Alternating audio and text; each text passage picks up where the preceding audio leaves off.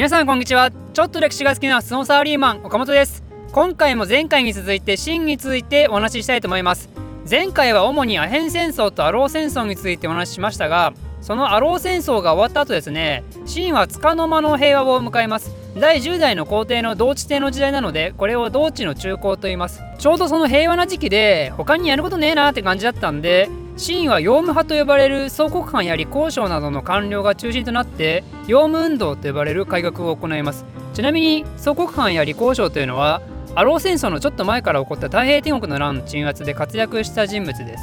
太平天国の乱については以前別の動画で超簡単にまとめたのがあるんで、まあ、気になる方はそっちもぜひ見てみてください。でその洋務運動というのはどういうものかというと簡単に言うと西欧化政策です。ただちょっと条件付きで洋務運動では中対西洋っていうスローガンを用いたんですけどこのスローガンの意味はですね中国の伝統本体として西洋の技術を応用するというものですよ。つまり中華の在り方は大きく変えないけど西洋のいいところはどんどん取っちゃおうぜっていうことです。ちなみにこの時日本ではちょうど明治維新が起こってる時ですので、まあ、日本も同じく西洋風の近代化を図ってるとこなんですよね。この洋務運動によって清は西側の近代兵器をどんどん導入して近代式の軍事訓練なんかも行ったりしてこれによって欧州各国はちょっとビビるんですよね。ビビるというか今までは中華の遅れた姿を見て上で待ってるぞ的なスタンスで入れたのがあ本当に上に来ようとしてるこいつらってなって見守る姿勢に入ってったわけですよ。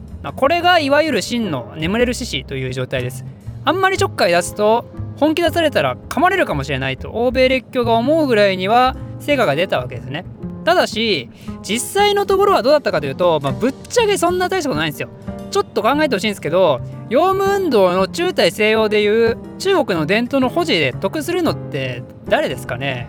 皇帝とか官僚とか中央のやつですよね。彼らの保身の気持ちが結局この改革に現れてるわけですよ。しかも真にとって運の悪いことにこの時実権を握ってるのは生体号という外籍なんですよ。ねこういう外籍みたいな人が実権を握った時って本来あるべきではない形で権力を握ってしまってるわけなんで権力への執着がより一層強いわけですよね。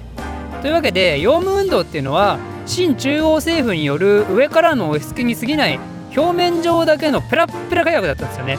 この洋務運動が始まった後少し経ってから清はベトナムの総主権をめぐってフランスと戦争したりあ総主権っていうのは簡単に言うとボスでいる権利みたいなものです。ベトナムだけじゃなくて朝鮮の総主権をめぐって日本と戦争したりするんですけど結局ボロボロにやられてしまうんですよ。これらを新仏戦争日清戦争と言いますがこれらの戦争の敗北によって結局洋務運動は失敗だったっていうのが露呈されてしまうわけですよね。それどころかそのベトナムとか朝鮮とか今まで中華帝国の第一第二の子分たちだったんですけどフランスと日本に負けたことによってその総主権つまり親分である権利も取られちゃってね。お前の負け だかすいませんあの前回から半沢ネタばっかなんですけどあのね半沢ね面白いですよねマジで。あの最近半沢ばっかにハマってるんでまあこういう感じになってしまってるわけですけどまあお前の負けってことでシーンは改革も失敗するわ。東アジアのボスとしてのプライドも失うわ。もう散々なわけですよ本当に。でまあご存知の方もいらっしゃると思いますけど日清戦争に負けたことによって真の運命っていうのはこの後かなり悪い方向へ向かうことになるんですよ。あちなみにさっき洋務運動と明治維新がほぼ同時期に行われたという話をしましたけど明治維新って結果的に大成功でしたよね日本にとって。よくね中国と日本は同時期に近代化の改革を行ってなぜ日本だけが成功したのかっていうのが中国国内で議論になるらしいんですよ。明治維新の成功度合いって結構奇跡的なレベルらしくてあんまり断言できるような理由っていうのはないらしいんですけどだけど中国はやはり中華の伝統にこだわったのに対して日本は幕府っていうそれまでの統治制度を完璧にぶっ壊したからってのが聞いてあるのは間違いないらしいんですよ。別に日本だって天皇制を破壊したわけではないですけどね。だけど時代の為政者を一から変えるってのは改革として重要なのかもしれないですね。だから中華もこの時新王朝を倒して別の王朝が西洋文化を取り入れて大きく変革しようとしていたらもしかしたら何か変わってたかも。で話は戻しますけど日清戦争の敗北によって眠れる獅子のはずであった秦があんな辺境にある島国なんかに負けたぞいってことで欧米列強がざわざわしだすわけですよ。でついに秦は眠れる獅子から死せる豚とまで呼ばれるようになってしまって列強たちによって中国はどんどん分割されてしまうんですよね。まあ、この辺の話は実はロシアのテーマの時もお話ししてるんで特にロシアの動きについて知りたい方はそちらの動画もぜひ見てみてください。面白いよっていうわけで、えー、これで真の威信は完全に地に落ちて列強からのサンドバッグ状態になってしまったわけですけど一応この時点でもまだ性への執着は残っててこの後も改革は実施しようと試みてます。同地帝の後校長帝という人が公電につくんですけど彼がさっき言った生体号への反発心から根本的な改革が必要と思って動き出すんですよ。で真の政治家の江由衣という人がいたんですけどこの人も洋務運動なんてクソだって大批判しててもっと根本的に変えなきゃダメでしょっていうタイプの人だったんですよ。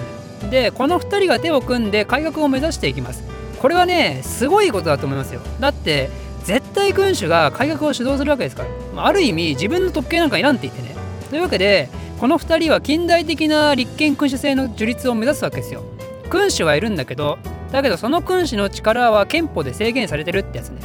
この変革のことを武術の変法というんですけどだけどこの変法も結局失敗するんですよね。実は高著帝と高優位がそもそも個人として馬が合わないっていうのがあったんですけど何よりも生体号を中心とする保守派がこの動きを押さえつけたんですよ。